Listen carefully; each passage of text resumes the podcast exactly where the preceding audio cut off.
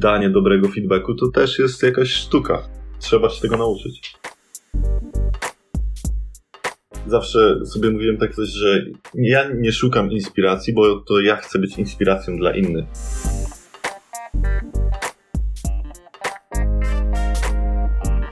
Cześć, nazywam się Szymon Trzepla i wraz z Krzyśkiem Miotkiem prowadzimy podcast UX po godzinach. W UX po godzinach rozmawiamy z ekspertami branży User Experience, a każdy sezon dedykujemy innemu zagadnieniu. I tak się właśnie składa, że tą rozmową kończymy sezon pierwszy. Założyliśmy sobie, że w jego trakcie przejdziemy z Wami przez cały proces projektowy, od wstępu do badań aż po finalny design. No i dzisiaj stawiamy właśnie tę kropkę na D rozmową o User Interface, czyli w skrócie UI.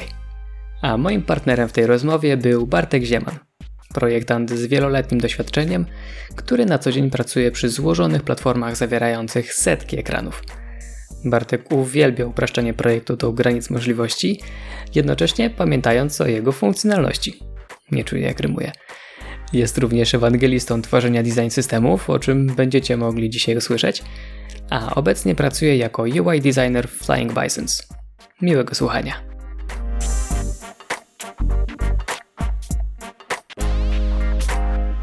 Cześć Bartek. Cześć Szymon. Słuchaj, na rozgrzewkę, chociaż już się tutaj trochę rozgrzaliśmy, mieliśmy okazję tak. porozmawiać tak. przed wejściem, ale na rozgrzewkę y, nasze standardowe pytanie o jakąś książkę, którą byś chciał polecić.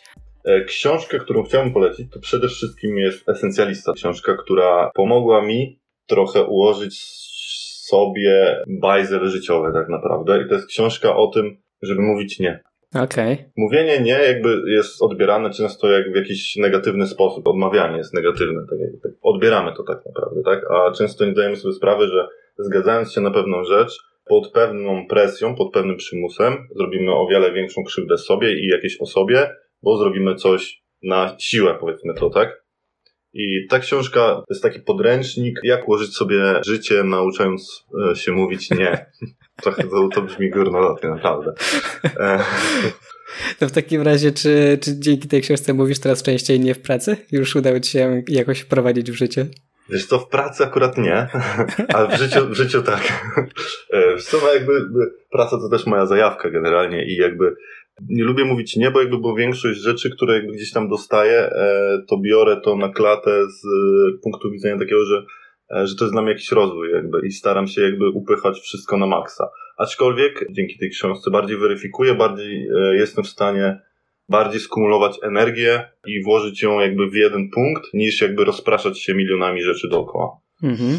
E, I ta książka tak naprawdę to jest e, rozmowa dwóch gości, jakiegoś młodego chłopaczka i filozofa tak naprawdę i kilka e, prostych przykładów, porównując chociażby swoje życie do szafy. To jest ciekawe porównanie. Tak, tak, tak. No, A co, co to ma znaczyć, ciekawe. że życie jest jak szafa? Eee, wiesz co? Nie, nie będę spoilerował generalnie. Wiesz co, ta książka kosztuje dwie dychy jest nie za gruba e, i muszę ją oddać Mateuszowi, tak swoją drogą. Pozdrawiam Mateusze. Tak, Greg McHugh, autor i jest e, super, naprawdę polecam. Jest dwa wieczory i zmienisz swoje życie, zaczniesz mówić nie. To jest Ekstra. To, spoko. Tą książkę na pewno, na pewno znajdziemy jakiś link do niej i zalinkujemy w opisie odcinka, żeby każdy mógł sobie zerknąć, e, czy to jest coś w jego stylu. A jak już zaczęliśmy mówić o tym e, mówieniu nie właśnie, to czy w pracy UI designera, bo, bo takim jesteś i o tym będziemy dzisiaj głównie rozmawiać, często zdarza się mówić nie, czy trzeba mówić nie? Może to jest pożądane, czy, czy to nie jest takie proste? No właśnie, to zależy na jakim etapie rozwoju jesteś i czy możesz sobie pozwolić na to, żeby odmawiać. No okej, okay, no to, to rozbijmy to w takim razie. No bo jeżeli, e, okej, okay, zaczynasz e, gdzieś przygodę z UI designem, no i musisz brać wszystko, co jakby pada ci w ręce, no bo jakby, bo to cię rozwija. No i ja też tak do tego mm. podchodziłem.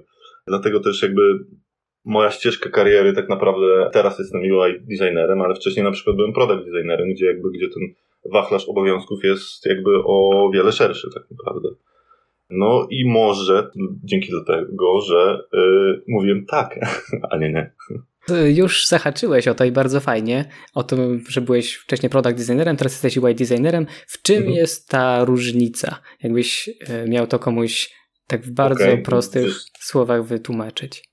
Wiesz co, różnica jest ogromna jakby. No jako product designer y, twoją rolą jest y, też część UI tak naprawdę Mm, ale jak jesteś UI designerem, to bycie product designerem nie jest twoją częścią. Jakby to jest e, mocno okrojona opcja tak naprawdę. Wachlarz odpowiedzialności i kompetencji jest zdecydowanie węższy w roli UI designera. I tutaj mówisz o generalnie trendzie na rynku, czy, czy z twojego doświadczenia to wynika? Wiesz co, to wynika z chęci bycia UI designerem tak naprawdę. Chciałem sam sobie jakby ściągnąć mm, niektóre rzeczy z głowy, w których się nie czułem pewnie, typu moderacja warsztatów e, i tak dalej i jakby chciałem mhm. zacząć w nowej firmie z niższego pułapu i gdzieś jakby przejść tą ścieżkę jeszcze raz, bo może gdzieś coś, nie wiem, zrobiłem źle.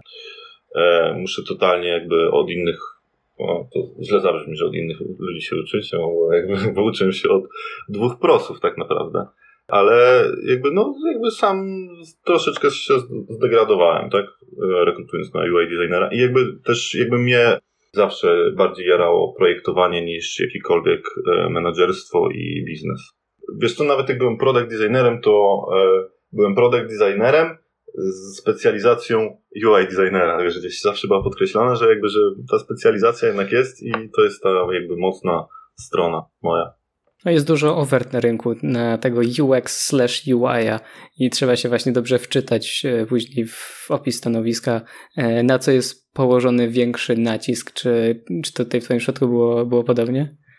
Jeszcze inaczej Ci powiem. Były stanowiska, znaczy były, są nadal stanowiska UI designera, gdzie z ogłoszenia wynika, że musisz być też frontem deweloperem. Mhm.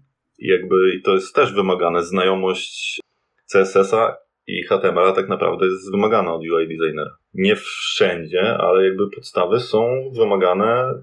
Myślę, że warto znać, o tak. Do tego też przejdziemy, bo też mam parę pytań o, o kod i technologię w pracy UI designera, więc do tego na 100% wrócimy.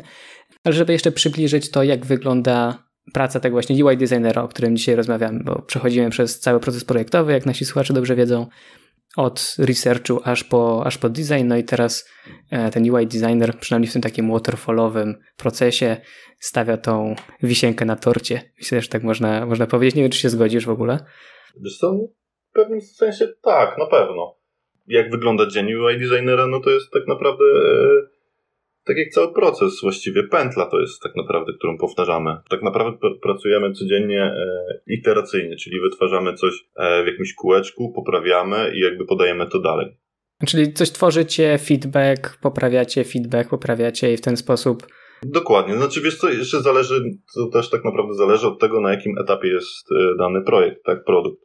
No bo jeżeli jest to początek, tak zaczynamy, czyli zaczynamy od fazy jakichś moodboardów, inspiracji, Zaczynamy od prezentacji pomysłów i potem przechodzimy tak naprawdę do projektowania.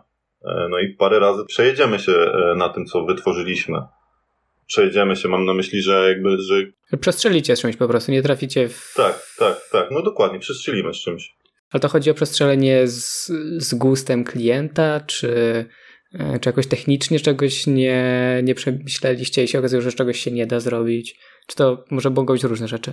To może być tak naprawdę wszystko. To może być właśnie, tak jak mówisz, od gustu klienta, chociaż po to też robimy moodboardy, żeby, żeby nigdy nie przestrzelić i jakąś fazę inspiracji. Ale to mogą być rzeczy, mm, że nie przewidzimy na przykład czegoś tak naprawdę, tak, w pierwszych ekranach. No i potem mamy jakby małe takie fopa, które musimy gdzieś tam poprawiać. I to, to mogą być mm. chociażby, wiesz, mm, nie wiem, wielkości shadowów tak naprawdę, tak? A co w takim razie dostajecie na wejściu na ogół? Albo może jakbyś mógł nas przeprowadzić w ogóle przez cały swój proces, e, czyli od czego lubisz zacząć, co lubisz mieć wcześniej, pokazać klientowi, jak siebie zainspirować i później co oddajesz na wyjściu. Wiesz co, e, jako UI designer najczęściej e, pracuję na już na jakichś wypracowanych wnioskach, tak? I na jakichś założeniach, na czymś, co już odbiło się od użytkowników, coś, co zostało przez kogoś tak naprawdę przerobione i są to wnioski, które już też działają, tak? Ja jakby tworzę tylko tak mm, warstwę wizualną tego. Czyli na przykład już na szarych makietach coś tam zostało przetestowane, mniej więcej wiem jak ma wyglądać layout i ty po prostu nakładasz na to ten dokładnie, final dokładnie. look. Mhm. Często gęsto są to jeszcze iteracje formy danego na przykład komponentu, tak? Czy jeżeli jest to jakiś wstępny etap, Sprawdzamy sobie jeszcze fonty, kolory, cały wizual naprawdę rotuje na początku. Czyli tutaj po prostu próbujecie różnych rozwiązań, czy, czy macie jakiś swój system na, na, na zarządzanie tym stylem, który chcecie osiągnąć? Na początku projektu y, brak systemu to jest najlepszy system. Tak, wiesz, bo okay. tworzenie mm, gotowych komponentów, czy już tworzenie jakiegoś Styguida na pierwszej fazie projektu, y, jak dla mnie osobiście, jest kłopotliwe. I dopiero po wypracowaniu kilku czy kilkunastu ekranów, kilku bardziej bym powiedział, zbieramy wszystkie komponenty, tworzymy z tego, definiujemy tak naprawdę e, wartości te, tych komponentów, tworzymy z tego e, redefiniowalne mm, komponenty. I to jest e, o wiele lepsza droga, jak dla mnie, ponieważ od samego początku tworzenia komponentów zawsze gdzieś spotykało się z, z stratą czasu taką, że później i tak musiałem z tymi komponentami dużo jakby walczyć, żeby je edytować i jakby rotować nim. Więc zawsze zostałem sobie tworzenie tego stylu czy design systemu e, na dalsze kroki. Nigdy, nigdy nie zrobiłem tego od początku. Znaczy, kiedyś robiłem i sparzyłem się, dlatego zacząłem to robić od e, któregoś już jakby ekranu, tak naprawdę, wiesz. A potem wchodzi do gry design system i, i, już tym się możesz podpierać i na tej podstawie coś, coś dalej tworzyć, jak rozumiem, tak? Znaczy, czy tutaj design system ma jeszcze inną rolę dla ciebie? Znaczy, ja dążę do wypracowania tego design systemu tak naprawdę. I jakby to jest cel tej mojej pracy na początku tego, jakby tego całego chaosu. No, na początku był chaos, jest chaos w projektach. No i jakby dążę do, jakby do jednej wielkiej biblioteki, którą jest design system. Nie wszędzie tak naprawdę, tak? Nie, nie każdy projekt się nadaje, no że nie nadaje ale nie każdy klient jakby na końcu chce otrzymać tak, taką bibliotekę, tak? A to sam dla siebie też tworzysz coś takiego, jak, jak pracujesz dla klienta? Dla zespołu. Dla zespołu tak. Design system to jest za duże określenie, ale jakiś style guide, który trzymamy się w tym projekcie jest tworzony. I on też nie jest robiony od początku. Znaczy, wiesz, parę, parę razy tak naprawdę na tym stylu i na tym, co zostało wypracowane, trzeba się sparzyć i dopiero jakby kiedy ten próg bólu już jest mniejszy, to dopiero jest taka mała dokumentacja, którą jest e, Style Guide. Okej, okay, okej, okay. no, no ma to sens faktycznie, żeby być, być pewnym, że to, to się już wsadza w jakiś tam style guide, czy, czy w większy design system, mieć pewność, że to jest faktycznie to, z czego będziemy korzystali później. Ja tak naprawdę tak, y, tak definiuję design system, style guide, czy wiem, jakiś inny brandbook. To są wytyczne, instrukcje, tak, tak, które, z których możemy korzystać. I wydaje mi się, że nie ma co spisywać tych wytycznych instrukcji, póki nie mamy jakby tego w jakiś sposób faktycznie e, sprawdzone, tak? Jasne. Już wiemy całkiem sporo o Twojej pracy. Co w takim razie jest największym wyzwaniem e, w Twojej pracy w takim razie? Wiesz co? Największe Możesz wymienić kilka rzeczy. Okej, okej, okej, okej. Wiesz co, to tak jak mówiłem, tego, że pracujemy tak na, yy, iteracyjnie, że kręcimy się w dość dużym kole i to dużym wyzwaniem jest się nie znudzić projektem. Mm. To jest bardzo duże wyzwanie, kiedy wiesz, projektujesz jakiś interfejs pół roku na przykład. No to jest jakby i kręcisz się wokół już jakby już masz wypracowany przez pół roku zdążysz wypracować styl, jakby tworzysz komponenty i te komponenty też jakoś bardzo nie odstają od siebie, no ale jakby cały czas patrzysz na, na to samo tak naprawdę i to jest najgorsze, że jeżeli zrobiłeś błąd jakiś mały na początku, to on będzie szedł za tobą do końca i jedyne co widzisz to ten błąd, który zrobiłeś, gdzieś ten piksel, który ci się przesunął. Wyzwaniami też często mogą być jakieś y, prezentacje tak naprawdę, tak? Prezentacje przed jakimiś zarządami. Nie mówię, że wszyscy muszą mieć, ale niektórzy są zamkniętymi osobami, więc mają lęk przed prezentowaniem czy obroną swoich pomysłów. To może być jakby wyzwanie. E, no i feedback. Jakby feedback jest potężnym wyzwaniem, ale jakby mm. odbiór i nie tylko odbiór, bo też danie dobrego feedbacku to też jest jakaś sztuka. Trzeba się tego nauczyć. Wiesz co, wspomniałeś wcześniej, że miałeś dwóch mentorów e, i oni cię jakoś tak głównie mhm. prowadzili w tej ścieżce. Mhm. Czy właśnie taka rola tego mentora, ty przy przyjmowaniu feedbacku jest istotna? Mi się wydaje, że może być nawet kluczowa dla, dla wielu osób. Co, rola mento mentora w feedbacku? O to pytasz? No. Czy mentor nie powinien być na przykład taką osobą, która przede wszystkim daje ci ten mhm. feedback? Albo macie taką okay. jaką, jakąś więź, takie okay, zaufanie, okay. że wiesz, ty uderzasz do niego jak w dym i wiesz, że na pewno dostaniesz wartościowy feedback, taki, który cię nie, jakoś nie, nie uderzy, nie zwali mm -hmm. z nóg. No to tak nie działa generalnie, wiesz? Często najbliższe osoby najbardziej ranią. Ale wiesz, jak masz z kimś taką bliską więź i, i zaufanie, to, to wiesz, że to jest dla twojego dobra, nie? Niż jak jakieś, jakaś randomowa osoba po prostu zjedzie od góry do dołu. Wiesz co, jakby na pewno takich osób, których uważasz za mentorów, ten feedback jest y, bardziej rzeczowy, bo jednak bo to są osoby, które y, przerobiły x czasu w tej branży i ten feedback faktycznie y, jest bardziej rzeczowy, ale to nie zawsze tak jest, że dostajesz, wiesz, feedbacku wędkę, tak? Niektóry feedback tak naprawdę powinien cię nauczyć łowić ryby. I to jest, wiesz, totalnie jeszcze cofnięcie się kroku wstecz. Feedback wydaje mi się, że przede wszystkim powinien być krótką, rzeczową formą. Minimum znaków i nawet wybuletowane tak naprawdę od jakichś punktów. Ale a propos feedbacku, nie wiem, czy kojarzysz filmik, który jest mm, na YouTubie The Story of Astin on się nazywa i to jest... Yy, nie kojarzę. To jest badanie przez e, psychologa. Dobra, nie chcę kręcić, jest The Story of Astin, tak się bodajże to nazywa, albo jeżeli wpiszecie sobie Astin Butterfly, to na pewno na YouTube wyskoczy. I to jest filmik, który totalnie zmienia e, postrzeganie feedbacku, bo to, co pokazuje ten filmik, to jest coś, co jakby co obraca cię o 180 stopni. W tym filmiku celem Astina, Astin to był chłopiec, rysował e, motyla i odbierał feedback i z każdym feedbackiem ten motyl stawał się ładniejszy. Jakby. No i po, polecam to zobaczenia. Zmienia e, postrzeganie odbioru feedbacku. Żeby nam nie wyszedł ten odcinek taki coachingowy. Najpierw książka, która odmieni twoje życie o 180 stopni, A, teraz filmik. Okay. nie, nie, nie cierpię coachingu, nie mów tak. Wyłączam się, wyłączam się. Dopiero 20 parę minut, daj spokój, nie bądź taki. Dobra. Powiedziałeś wcześniej, że UI designerzy może mogą mieć taką tendencję do tego, żeby być nieco skrytymi. Czy, czy właśnie ta ich skrytość doprowadziła do tego, żeby jednak pracować nad tym UI-em i czy są jeszcze jakieś takie prerekwizyty, jakieś cechy, e, umiejętności, które warto bądź trzeba mieć, żeby się sprawdzić w tej roli? E, wiesz co, e, przede wszystkim, żeby być dobrym UI designerem, mm, wydaje mi się, że trzeba mieć czułą estetykę i spojrzenie bardzo bardzo de detaliczne bym to nazwał. A myślisz, że to można wyćwiczyć? Myślę, że tak. Myślę, że bez problemu. Ja chociażby wyćwiczyłem to. W, w jaki sposób? Wiesz co, no u mnie to też tak działa, że ja y, bardzo lubię pracować nad detalem i jakby i totalnie u mnie jest pixel, grid, wszystko zawsze i jakby nie cierpię, jeżeli coś odstaje generalnie z, jakiegoś miejsca. Pixel paranoja tak zwana. Pixel paranoja, tak.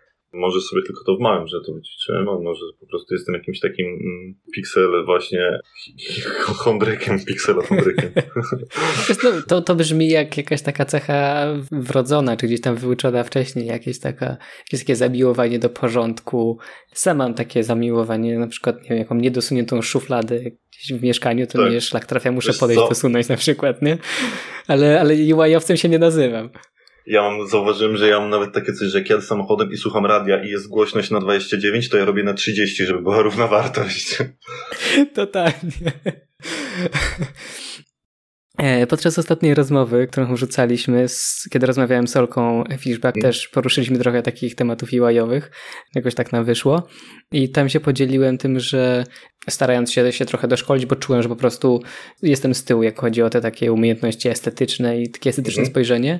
W dalszym ciągu nie jest to nic super, ale, ale na pewno poprawiłem swoją umiejętność takiej oceny estetycznej e, interfejsów przez po prostu patrzenie na ładne interfejsy. Po tak. prostu na siłę wrzuciłem sobie taki plugin na, na Chromie, zresztą polecam, on się nazywa Musli. Tak, tak dokładnie. To jest codziennie, codziennie poranna kawa tak naprawdę wygląda i jest przyglądanie Musli. E, można po, popaść trochę w paranoję, bo niektóre rzeczy są naprawdę ładne, aczkolwiek są nie, e, nie wdrażalne. Może tak, hmm. może są za ładne do wdrożenia. No tak, to wiesz, nie chodzi o to, żeby coś takiego kopiować, ale po prostu zobaczyć coś takiego, stwierdzić, wow, to mm. jest mhm. naprawdę fajne, przyjrzeć się temu, co, co tworzy tą fajność, starać mm. się taki trochę reverse engineering może zrobić tak. i, i później jakieś elementy próbować e, skopiować do swojej pracy w ten sposób, nie? E, wiesz co, no i ja zaczynałem, yy, kiedy zaczynałem 10 lat temu zabawę z projektowaniem interfejsów, to zaczynałem od kopiowania istniejących już stron. Jeszcze to były czasy Photoshopa i jakby miałem gotową stronę internetową i jakby przenosiłem ją w Photoshopie jeden do jeden, yy, tak jak wygląda realnie w przeglądarce, takim przenosiłem do Photoshopa. Nie robiąc screenshotów i tak dalej, oczywiście wszystko jakby manualnie yy, powtarzając, a że to były czasy E, mocnych gradientów, bardzo e, mocnych ikon 3D. Także sporo zabawy było, żeby przenieść taką stronę, skopiować. Oczywiście żadna nigdy nie ujrzała światła dziennego. No ale ćwiczyłeś się i... A polecałbyś coś takiego zrobić też y, teraz osobom, które zaczynają, które chciałyby właśnie trochę poćwiczyć to swoje łajowe oko? Coś takiego robić? Polecałbym pójść w może bardziej techniki warsztatowe. To znaczy? Typu e, malarstwo, rzeźba. Okej. Okay. Jakiś rysunek. A jaką szkołę kończyłeś? E, ASP? Po, nie, Polsko-Japońską Akademię Technik Komputerowych, aczkolwiek na sztuce. Czyli kurczę, rozmawiałem właśnie też ostatnio z Olą i zadałem jej pytanie, które zresztą też chciałem usłyszeć Twoją odpowiedź, szczególnie jak teraz wystrzeliłeś z tymi mhm. rzeźbami i z malowaniem. Mhm. Czy UI designer musi mieć coś z artysty w sobie? I doszliśmy do konkluzji, że nie, że to może być mocno mechaniczne i że, mhm. że mocno techniczne. Tutaj wcale nie trzeba być artystą, tylko trzeba po prostu poznać trochę trochę wytrychów, jak projektować UI, żeby on był fajny i przyjemny. A tutaj ona była po ASP właśnie. E, ty tutaj też po polsko-japońskiej szkole na, na jakimś tam wydziale artystycznym, czyli jednak ten artyzm gdzieś się przewija. Przewija się, ale nie jest Wiesz, to nie jest jakby, nie jest potrzebne. Ja też jakby idąc na e, PJ, to już byłem mm, projektantem z trzyletnim doświadczeniem i tak sobie myślałem, pójdę dla dyplomu. Ale po pewnym czasie totalnie mi zmieniło się, jakby punkt, zmienił mi się punkt widzenia i to dla dyplomu zrobiło się takie, że po co ja tu chodzę, przecież się niczego nie uczę, a dopiero teraz, niedawno jakby zorientowałem się, że e, zajęcia typu malarstwo, rzeźba, czy jakieś e, rycie dłutkiem i tak dalej, totalnie mi zmieniło jakby widzenie, tak jak ty zmieniłeś swój jakby percepcję widzenia jakąś patrząc na ładne rzeczy, jakby mhm. wyostrzyłeś sobie ten zmysł e, piękna w sobie, to jakby to no. przez takie manualne rzeczy typu rzeźba wykształciłem sobie jakby patrzenie troszeczkę bardziej mm, przestrzennie chociażby, tak? Z malarstwa wyciągnąłem sobie mieszanie kolorów, czy dobieranie kolorów i tak dalej. Nie trzeba być artystą, nawet e, żeby być UI designerem, jakby nie można być przysłowiowym artystą, bo jakby przysłowiowy artysta wiemy, że co to znaczy bajzel znaczy mi się mm. tak kojarzy. Jakby I nie można być. Ale na pewno e, niektóre dziedziny sztuki pomagają w rozwijaniu się jako UI designer. No skoro już ten, ten mit jakoś tam mamy, mamy ogarnięty, to w takim razie przeskoczmy na drugą stronę tego spektrum może i pomówmy o technologii.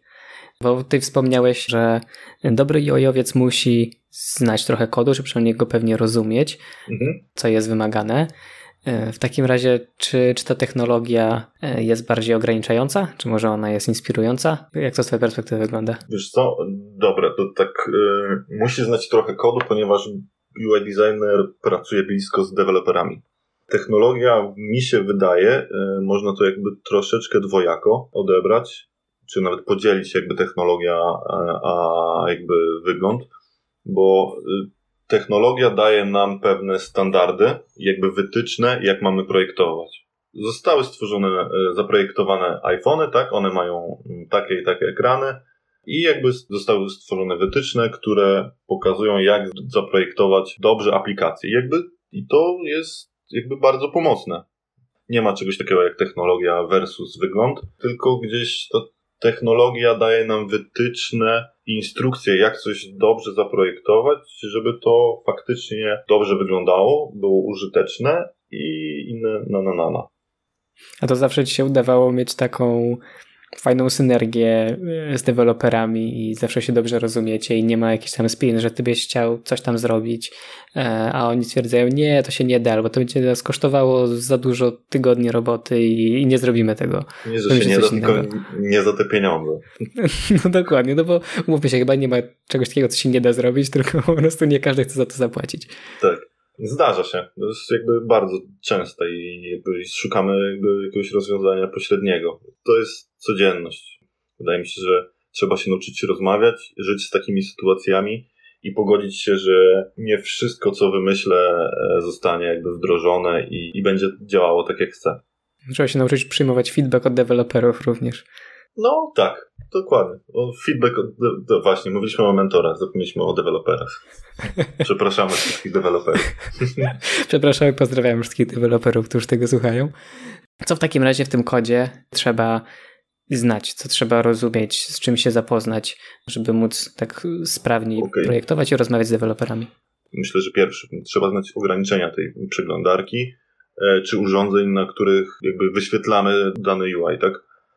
Reszta to jest kwestia tak naprawdę prowadzenia e, dokumentacji, czy jakby czy zakomunikowania tego e, deweloperom, jak to ma być zrobione, bo czy ty to opiszesz jakimiś skrawkami kodu, czy przekażesz werbalnie, to powiesz po prostu deweloperom, jakbyś chciał to zrobić, no to już jest jeden tak naprawdę, wiesz, jeden czort. Warto znać przede wszystkim ograniczenia jakby urządzeń i ograniczenia technologii. Mm, a jak ty się dowiadywałeś o, o takich ograniczeniach? Po prostu w, w, praktyce wychodziło, że coś tam zaprojektowałeś i nie, słuchaj stary, to, to nic z tego nie będzie? Czy jakoś właśnie wczytywałeś te guidelinesy na przykład, czy Apple, czy Google mm. i, i z tego coś wnioskowałeś? Ja znam y, część kodu, ponieważ kiedyś y, też zajmowałem się front developerem. Hmm.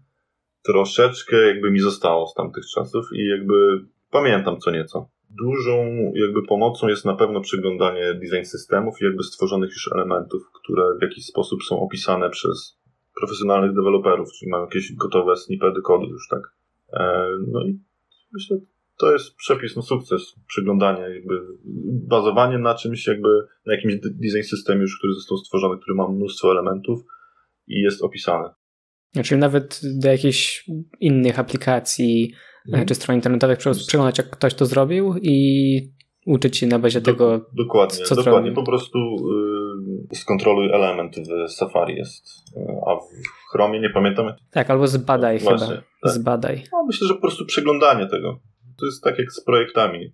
Po prostu wyuczenie się, się czegoś przez obserwację. I tutaj e, też może pocieszę, czy zdemistyfikuję e, sam właśnie na potrzebę tam budowania design systemu potrzebowałem swego czasu dużo grzebać właśnie w tej opcji zbadaj w tym narzędziu deweloperskim, podglądać jakie są style zastosowane, jakie rozmiary, mm. typy fontów i tak dalej. I to naprawdę nie jest trudne. Mając tak. takie podstawowe pojęcie o HTML, CSS-ie naprawdę jesteście w stanie ogarnąć. I to się wszystko tam ładnie kolorowo podświetla i, i macie w mhm. pikselach tam jakieś rozmiary. Wiesz co, no, CSS jest tak prosty tak naprawdę, że jakby, że tu nie ma czego się uczyć, przecież te komendy są jakby jeden do jeden, niektóre. No dokładnie, piksel po pikselu dokładnie wszystko widać. Tylko też na, na różnych urządzeniach jest różnie chyba, nie? Że w, na, na przeglądarce masz piksele, ale tam na, na iOSie czy, czy na Androidzie masz, masz punkty, czy tam na, na iOSie to się jeszcze tak. jakoś inaczej nazywa, tak. więc trzeba, trzeba trochę to, to ogarnąć, ale to wszystko jest w guidelinesach też, więc jak ktoś chce, to się, to się warto wczytać. Skoro UI to, to nie tylko wygląd, to już ustaliliśmy, mm -hmm. że to również technologia, to w takim razie jakie są cechy takiego dobrze zaprojektowanego rozwiązania? Kiedy, kiedy patrzysz na coś takim eksperckim okiem, e, to po czym okay. zauważasz, że to jest dobra robota, a coś innego to nie do końca? Hmm, ale z punktu tylko e, UI, bo wiesz co, bo jakby produkt tak naprawdę musi po prostu działać i jakby to jest jakby UI z UX-em, wiesz, dobrze kiedy idą w parze. Co cechuje dobry produkt? Z kwestii UI-owej, czy to zostało dobrze zaprojektowane, to jest y, jakby dużo czynników typu, czy elementy nie wychodzą mi poza ekran, czy to jest spójne przede wszystkim wyglądowo, bo to jest też ważne, tak, żeby produkt był spójny. Coś jeszcze, coś jeszcze, bo tutaj poszliśmy fajną, fajną ścieżką. Teraz przerwałem to, bo spojrzałem na ciebie. no to wyobraź, wyobraź sobie, że wchodzisz na, na Dribbla, tak, patrzysz na jakiś pierwszy z brzegu mhm. projekt i czy jesteś w stanie go ocenić? E, czy on jest dobry, czy on jest niedobry, czy on się podoba, czy nie? Ale to jest jakby, to jest kwestia gustu, czy on jest jakby, wiesz, wizualnie. To nie możemy tego tak oceniać, bo to jest kwestia jakby typowo e, personalna, czy to komuś się podoba. Tyle, ile jest ludzi, tyle jest e, gustów. Ale czy to jest, czy to się wpisuje w jakieś trendy chociażby? tak, bo też możemy na to patrzeć, a trendy zmieniają się błyskawicznie. E, nie zdążysz tak naprawdę opanować jednego trendu, a już e, są dwa kolejne. W jakim stopniu właśnie w ogóle za takimi trendami warto podążać? Bo na przykład pojawił się nie tak dawno trend newmorphizm, tak? Dobrze kojarzę? No, nie I... cierpię tego. no, no właśnie. Nie, nie mój trend. No właśnie, no pojawił się trend absolutny wysyp projektów w tym stylu, a ty mówisz, mhm. że, że no, no nie cierpisz. I faktycznie też uważam, że z takiego punktu widzenia użyteczności i dostępności, no to jest jeszcze dużo do, do poprawienia w nim. Czy, czy warto za tym pędzić? Dobra, to jakby wracając do tego trendu, który teraz na 2020 tak wyszedł, e, jakby te tekstury, jakby bardzo mocne cienie, E, ja za tym totalnie nie pędziłem i jakby i nawet nie próbowałem robić projektu do szuflady w, w, tym, e, w tym stylu. Mm. Warto jest na pewno wypracować swój styl i zawsze sobie mówiłem tak coś, że ja nie szukam inspiracji, bo to ja chcę być inspiracją dla innych. Ja chcę wrzucać te projekty i to ma być jakby inspiracja dla innych. Ale totalnie coachowo teraz poszło, no sorry Bartek. No, dobra. Za dużo. Dobra, kończymy. No ale dobra, no. To, to się nie uda. Tylko... Nie, nie dostaniesz autoryzacji, czuję na ten odcinek. Wiesz, mi to nie przeszkadza, wiesz, są, są coachowie na tym świecie, ktoś im płaci, więc wiesz, ludziom się to może, może komuś ja, podoba. Ja totalnie nie, nie, nigdy nie słuchałem żadnego coacha. No ale dobra, no powiedziałeś, że, e, że chcesz być inspiracją dla innych ludzi, ale no jakoś te trendy też w tobie chyba żyją, nie? Skądś te jakieś nowe pomysły ci się biorą, nie? Taka kultura remiksu jednak funkcjonuje. Tak, ale powinniśmy jako projektanci, UI projektanci wybierać rzeczy, które nam się podobają jakby mieszać, eksperymentować z tymi stylami, jakby nie iść ślepo za trendami, bo wydaje mi się, że to jest zgubne, bo wyćwiczysz sobie jakiś trend, jakiś styl i padniesz zaraz tak naprawdę, bo on się skończy. Ważniejsze jest wypracowanie w sobie właśnie eksperymentowanie z tymi stylami i jakby i z tymi trendami i przez to wypracowanie swojego niepowtarzalnego, niepodrabialnego i inne coachowe, teraz jeszcze słowa, stylu. Tak, no wytworzenie własnego własnej kreski. O, no, ale tutaj. Tak powiedział pewien artysta. No tutaj, tutaj się akurat e, muszę zgodzić, bo no wszyscy chyba znamy jakichś e, artystów, czy, czy może naszych ulubionych projektantów. Mhm. Kiedy widzimy jakieś ich dzieło, no to wiem, że to są oni, tak? Mhm. Nie wiemy, nikt się nie podpisał, tak, ale widzisz jedną stronę i wiesz, to, to, to zrobił on, mhm. nie? Dokładnie, dokładnie. No i to jest jakby, wiesz co, no... Tak się tworzą ikony. Dokładnie. I za to chcą płacić klienci, bo oni wiedzą, po co do ciebie przychodzą, wiedzą, czego się spodziewają po twoich pracach. Oni przychodzą po twoje doświadczenie, twój niepodrabialny styl i po twoją wiedzę. Za to chcą płacić. E, to chyba najlepiej nawet widać wśród tatuatorów. E, nie wiem, czy... Mhm, tak, tak, tak, zdecydowanie, tak. Jak wybierasz tatuatora, to właśnie patrzysz na jego poprzednie prace i widzisz, tak, to jest ten styl, tak. który chce nosić na swoim ciele do końca życia. Mhm. Nie? Tak. I myślę, że e, w naszym jakby w UI designie jest dokładnie tak samo. Wspomnieliśmy już e, trochę o, o design systemach, style guide'ach, identyfikacji wizualnej, e, różnych guidelinesach do tego, mm, ale chyba nie wytłumaczyliśmy do końca, co to, co to może być, więc jeżeli ktoś pierwszy raz okay. słyszy takie hasło, to czym się różni design system od style guide'u i podobnych tego typu tworów? Wiesz co, design system od style, style guide'u różni się przede wszystkim wielkością, ale tak naprawdę to wszystko, co wymieniłeś, to jest instrukcja. To są wytyczne, są to biblioteki, które mówią nam, projektantom i w przypadku design systemu nie tylko projektantom, bo osobom odpowiedzialnym za biznes, za marketing, de deweloperzy, wszystkim osobom, które pracują nad jednym produktem, projektem, tak naprawdę mówią, jak mamy postępować. To jest jakby w bardzo dużym skrócie instrukcja. Powstanie tego wydaje mi się, że było proste, bo przykład od Google'a Material Design mm-hmm. cechuje się tym, że Google miał bardzo dużo aplikacji, które były na Androida, które były desktopowe i tak dalej. I jakby główną funkcją zebranie e, tych wszystkich aplikacji to było właśnie uspójnienie wizualne i stworzenie biblioteki, która pozwoli e, w bardzo prosty, zwinny sposób tak naprawdę to rozwijać. Material design to jest e, w ogóle taki olbrzymi przykład. Dla mnie to już nawet nie jest jakiś design system, ale cała jakaś filozofia projektowania. To jest, to jest chyba nawet coś więcej. Nie wiem, czy się zgodzisz. I to jest właśnie design system, bo jakby mm, Style Guide, no to jest jakby okrojoną wersją design system, tak? No bo jakby, bo mamy tylko i wyłącznie informacje o stylu. I wcześniej wymieniłeś jeszcze trzecią rzecz, to było? Jakaś identyfikacja wizualna? Identyfikacja, tak. No jakby to jest y, instrukcja odnośnie typowo postępowania z jakimś brandem, tak? Z wizualem. Ale jakby zgodzę się, że e, design system to e, filozofia. Tak, to jest e, gdzieś też, mm, kiedyś spotkałem się z stwierdzeniem, że to jest źródło prawdy. No, tak. To, tak, to jest świetne. Jeżeli masz takie właśnie jedno źródło prawdy, do którego się odwołujesz, jeżeli są jakiekolwiek wątpliwości, konflikty, mhm. to, to tak, to odwołujesz się do design systemu i on to powinien mieć, mieć ogarnięte. I to nie tylko nawet wygląd, mhm. nie? Bo, bo też e, strategie treści, tak. co komunikujemy, jak komunikujemy. To tutaj odsyłam do odcinka z Wojtkiem, który prowadził Krzysiek tam kilka tygodni temu, tam więcej o strategii treści. A czy ty masz w takim razie jakiś swój prywatny design system, skoro mówiliśmy o tym, że UI powinien sobie wypracować jakiś taki swój niepowtarzalny styl?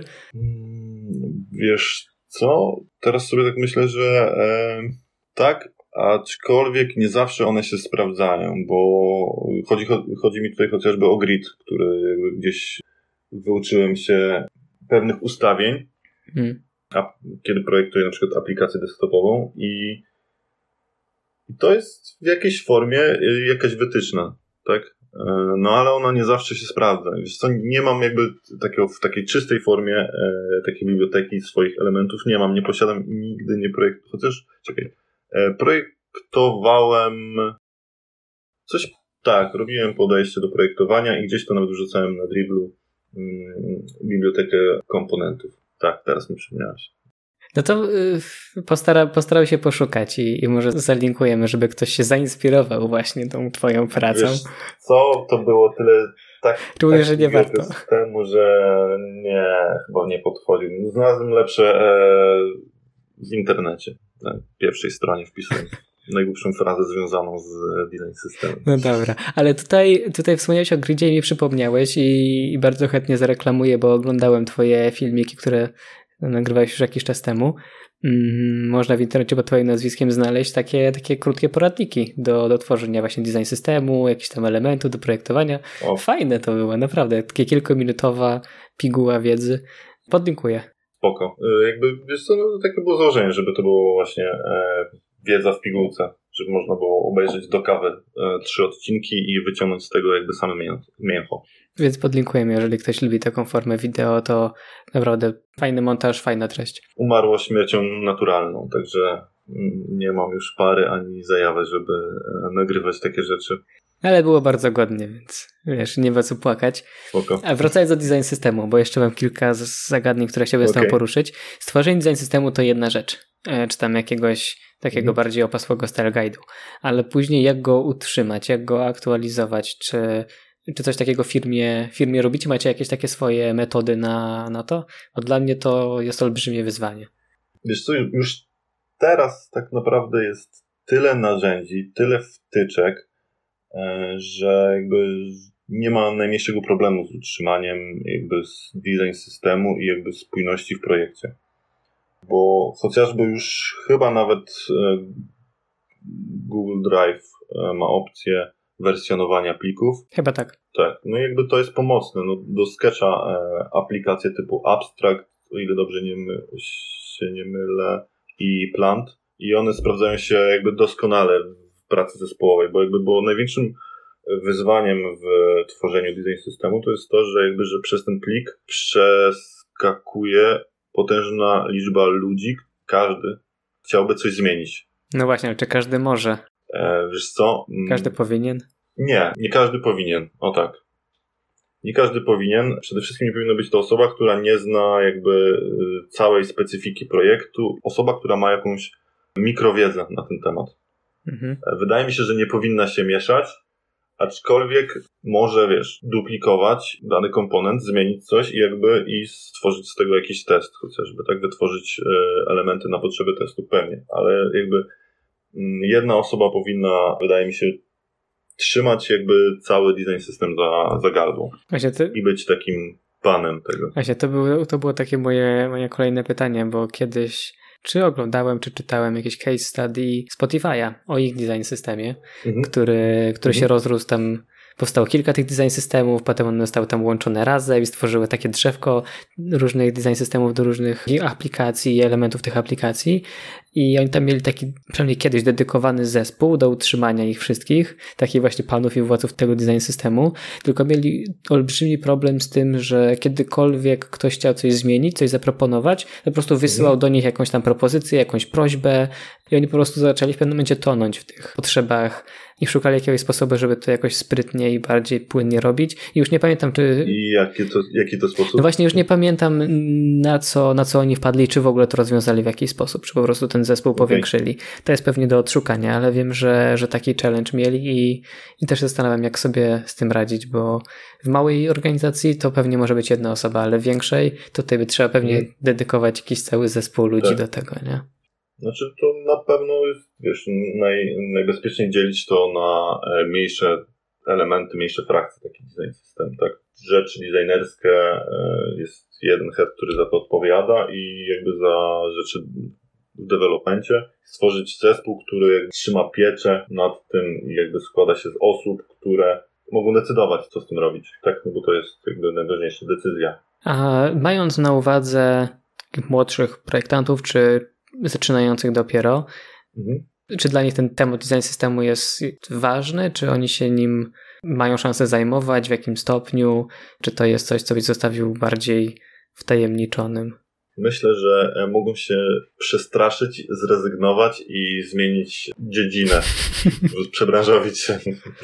To prawda. Znaczy, no, jakby, wiesz, spotkanie się z dużym systemem to jest jakby potężne obciążenie, utrzymanie tego i pilnowanie, chociażby jakaś aktualizacja, poznanie tego, przecież to są olbrzymie dokumentacje, w które trzeba się zagłębić i każda zmiana niesie ze sobą jakiś, y, jakąś decyzję. E, no i nie wiem, czy jakby młody designer, który chciałby się wyżyć mm, na projektowaniu, e, czy powinien zajmować się design systemem. Myślę, że eksperymentalnie i tak mm, bardziej zabawowo, pewnie czemu nie, no bo to jest jakby jednak forma jakby dokształcania się. To jest mega wartościowe. Ale czy młody designer powinien jakby full etat pierwszy co to spotkać się z design systemem? Śmiem twierdzić, że nie.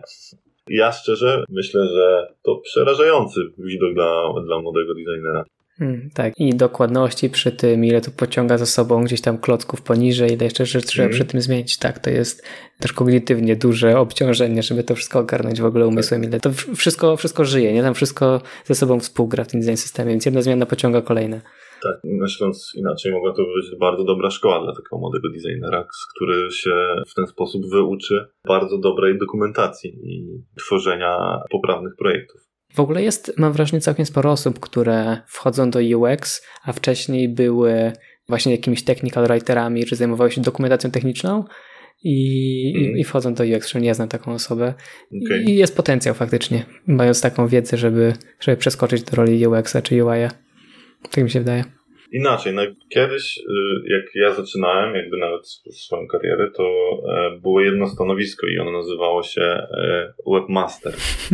I jakby i to było stanowisko, gdzie odpowiadałeś za projekt, za wdrożenie, za jakby za, za totalnie wszystko. Dopiero po czasie jakby to drzewko zaczęło się rozchodzić na stronę.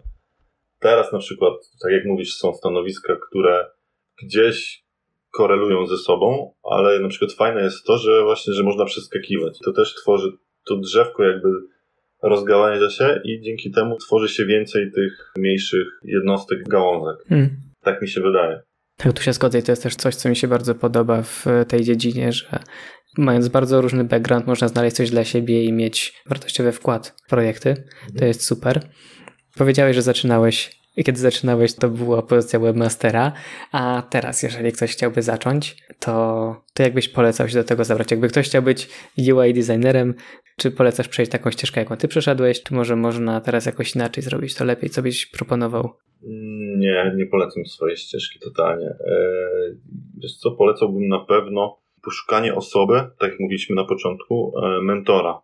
mm, osoby, która by jakby trzymała pieczę nad naszym, nad tym, co robimy i jakby nas pilnowała, bo ja tak naprawdę na początku swojej drogi takiej osoby nie miałem i mnóstwo czasu mi zajęło wyspecjalizowanie się w czymś. Mhm. Dochodziłem do tego sam, nikt mnie nie wepchnął na początku, zajmowałem się wszystkim, totalnie wszystkim, pracując w agencji eventowej, no ale też dzięki temu teraz jestem multizadaniowym UI designerem. Wiesz, potrafię zaprojektować logotyp, potrafię złożyć księgę znaku, potrafię zmontować filmik. Jakbym musiał, to bym zakodował wiem, newsletter e, czy jakiś mailing. I jeżeli teraz wiedział, że chcę być UI designerem, to na pewno bym poszukał osoby, którą uważam, że robi świetne projekty. Starał się o to, żeby była jakimś moim mentorem, osobą, która mi mówi tak czy nie. Myślę, że to jest bardzo skresa droga. Ale jeżeli ktoś jeszcze nie zaczął pracy, to znaleźć kogoś na LinkedInie i po prostu napisać hej, podoba mi się to, co robisz, chciałbym, żebyś był moim mentorem, to to się może sprawdzić. E, wiesz co, myślę, że to zależy od komunikatu, ale można próbować. Czyli po prostu budować taką siatkę ludzi, którzy czujesz, że mogą ci pomóc i, i, i pytać. To to na pewno może pomóc. Podsyłanie jakichś pierwszych, e, no czy dobra, bo to może być akurat męczące, bo z takim czymś się akurat spotkałem, podsyłanie pierwszych projektów i pytanie e, o feedback. I to jest jakby męczące dla takiej osoby, która ma dać ten feedback, a tak naprawdę w projekcie nic się nie zgadza, albo projekt jest e, zlepiony z, screenshotów. No właśnie. Trzeba, tak chyba we wszystkim, no trzeba jakby nabrać trochę pokory i faktycznie trochę przesiedzieć, poprojektować i dopiero osiągnąć pewien moment, uznać, że to jest ten moment, kiedy możemy wyjść z tym na światło dzienne. I to jest, nie można w siebie, trzeba w siebie wierzyć od początku, ale jego nie można od razu z tymi projektami wychodzić na światło dzienne, bo to faktycznie może być męczące dla innych osób. No bolesna prawda, ale prawda. Tak. Myślę, że jakby no, niektóre rzeczy nie powinny wychodzić na światło dzienne, zwłaszcza, że internet nie zapomina. To, jest... to prawda. E, w samym internecie rzeczy, z których nie jestem bardzo dumny, ale, ale cieszę się, że tam są, bo pokazują jakąś moją drogę. Tak, to, to ja też znalazłem ostatnio e, kilka projektów z swojego początku. To szczerze mówiąc, to jest, to jest taka półka projektowania. Czyli powiesz, że ktoś, ktoś za to zapłacił. Tak, tak, tak, tak. Byłem naciągaczem ogólnie. No, okidoki. Poruszyliśmy bardzo dużo tematów. Już myślę, że będziemy się powoli zbliżać do końca, bo, bo zegar też nieubłaganie pokazuje już późną godzinę. E, więc na zakończenie nasze klasyczne pytanie. Już e, nie uciekniesz od niego. Jak tłumaczysz rodzinie lub znajomym, czym się zajmujesz? Okay. no twoja ścieżka była szczególnie barwna, wyboista, więc tutaj masz pewnie ciekawą odpowiedź w rękawie. Wiesz co? Często wolę mm, powiedzieć, e, że siedzę przed komputerem i ucinam temat i za tym płacą. Najczęściej e, mówię, że po prostu projektuję produkty internetowe typu aplikacja internetowa, strona internetowa, aplikacja na telefon. No i tak dla większości e, mojej rodziny to tak naprawdę siedzę przed komputerem i gram w grę jakąś No jakby tak, tak wygląda moje tłumaczenie. Nie, myślę, że nie ma co kopać się z koniem generalnie i tłumaczyć czegoś. Jakby, no projektuję, zazwyczaj mówię, że projektuję i to jest wystarczy. Aczkolwiek e, ludzie e, mają często na myśli, m, mm, że projektuję jakieś wnętrza i tak dalej, bo jakby projektowanie bardziej mi się skojarzy z czymś e, namacalnym. Tak, albo z ciuchami. Z jakimś wzornictwem. Tak, tak, tak. E, no jakby wtedy poprawiam, że są to produkty, ale internetowe i że to faktycznie też są produkty i programy. O, jakby skracam też często jakby myśl do i mówię, że programy, projektuję programy. No dobra. E, słuchaj, czy można jakoś cię gdzieś znaleźć w internecie, jakby ktoś był zainteresowany czy twoją pracą, czy chciał cię o coś tam podpytać mhm. w kwestii UI, czy można gdzieś do ciebie uderzyć, czy można gdzieś twoją pracę znaleźć? Wiesz co, portfolio prowadzę tylko na Dribblu. Nie są też jakieś to moje ostatnie e, super projekty, aczkolwiek gdzieś miałem moment, kiedy starałem się to wrzucać e, systematycznie, czyli projekty Dribble. No i jeżeli ktoś jakby chciał jakąś komunikację, to LinkedIn myślę, że najwygodniej. Na Facebooku nie odpisuj. No dobra, dzięki Ci w takim razie bardzo za, za tą przemiłą rozmowę. Miało być e, mocno konwersacyjnie i myślę, myślę, że było fajnie sobie pogadaliśmy. Dzięki raz jeszcze za, za znalezienie miejsca dla nas w tym ciasnym kalendarzu ostatnio i ja będę usłyszenia jak jeszcze w przyszłości. Okej, okay, dzięki wielkie, pozdrawiam. I to by było na tyle. Pamiętajcie, że jak zawsze macie 24 godziny od publikacji tego odcinka, aby zadawać pytania do Bartka na naszym Facebooku. Dziękujemy Wam z Krzyśkiem bardzo serdecznie, że byliście z nami przez te 13 odcinków. To naprawdę wielka przyjemność widzieć, jak chętnie słuchacie rozmów i obiecujemy, że już niebawem, po krótkiej przerwie, wrócimy ze świeżymi pomysłami na rozmowy. Zanim to jednak nastąpi, planujemy dla Was małą, interaktywną niespodziankę. Śledźcie więc nasz fanpage na Facebooku, tam będziemy zamieszczać bieżące informacje. Trzymajcie się zdrowo i do usłyszenia.